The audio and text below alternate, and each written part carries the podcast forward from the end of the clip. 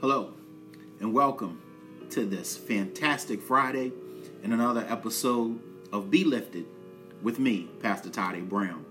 I just want to say thank you for once again uh, tuning in to another episode. Thank you so much for subscribing and being a supporter of this ministry, providing you with encouragement for your daily walk with the Lord. Today, I want to talk about expectations and truly great expectations because expectations is something that we all have in life. Uh, we have expectations for ourselves. We have expectations for those around us. And we even have expectations of what uh, we believe God should do in our lives. Um, and in Amos chapter 3, verse 3, it says, Do two walk together unless they have agreed to do so? You know, sometimes it's difficult to agree upon expectations. And in reality, we deal daily with expectation management. You know, we are expected to do certain things at work, at home, in our marriages, in our friendships, in our recreational activities, on our teams, whatever you name it, anything that we belong to, there's an expectation that comes along with it we also project expectations on others. Uh, we know God expects faithfulness from us, and we have our expectations of Him. But expectations can actually get us into trouble. You know, we can expect the wrong things. Our expectations could be unclear or unrealistic and even unrighteous. The same can be said of what others expect of us.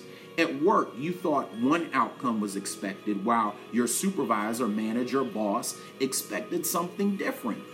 Even after the goals were put into writing, there were still different interpretations of the facts, which created a different type of expectation and can actually create conflict because we don't have the same expectations.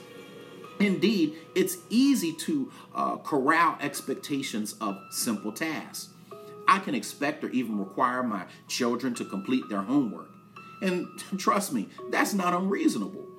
I would be an unfit parent if I did not provide some framework of expectations for my children. However, I would be an equally ineffective parent if I had expectations of my children but did not communicate them with grace and understanding. And just like it is for the relationship of parent to child, it's like that in every relationship that we have.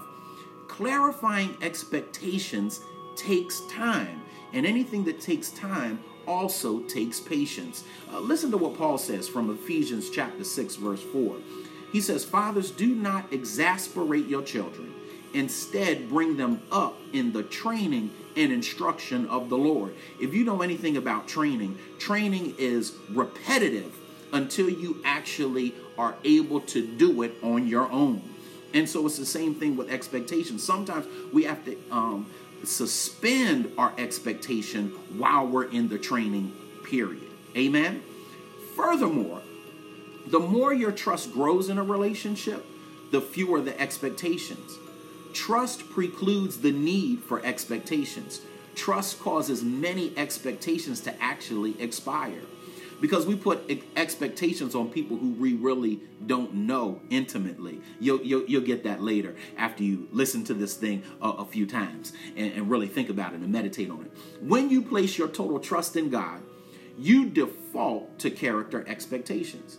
You expect his love to be unconditional. You expect his forgiveness to be infinite. You expect to avail yourself uh, of his wisdom. Your expectations are character driven rather than cynically driven. Mm-hmm.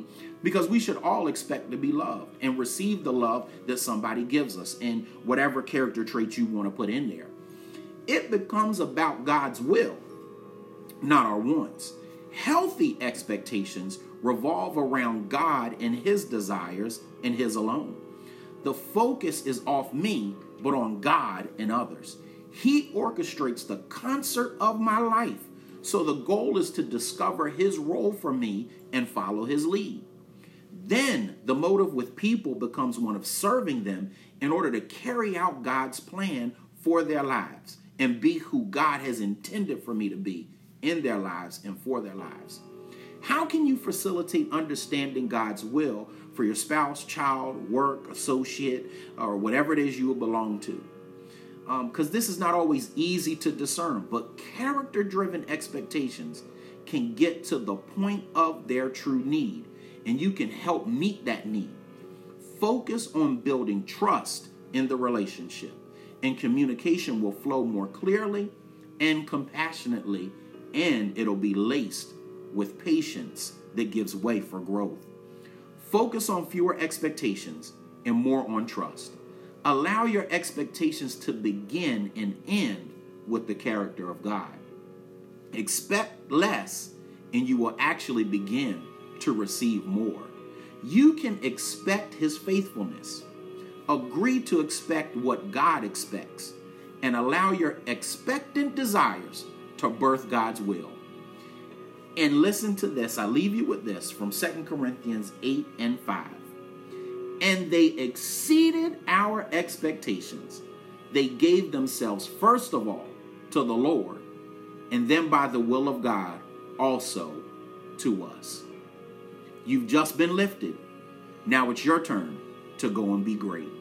And if you're in the Orangeburg, South Carolina area, I encourage you to come and worship with us at New Mount Zion Baptist Church where we are developing kingdom ambassadors.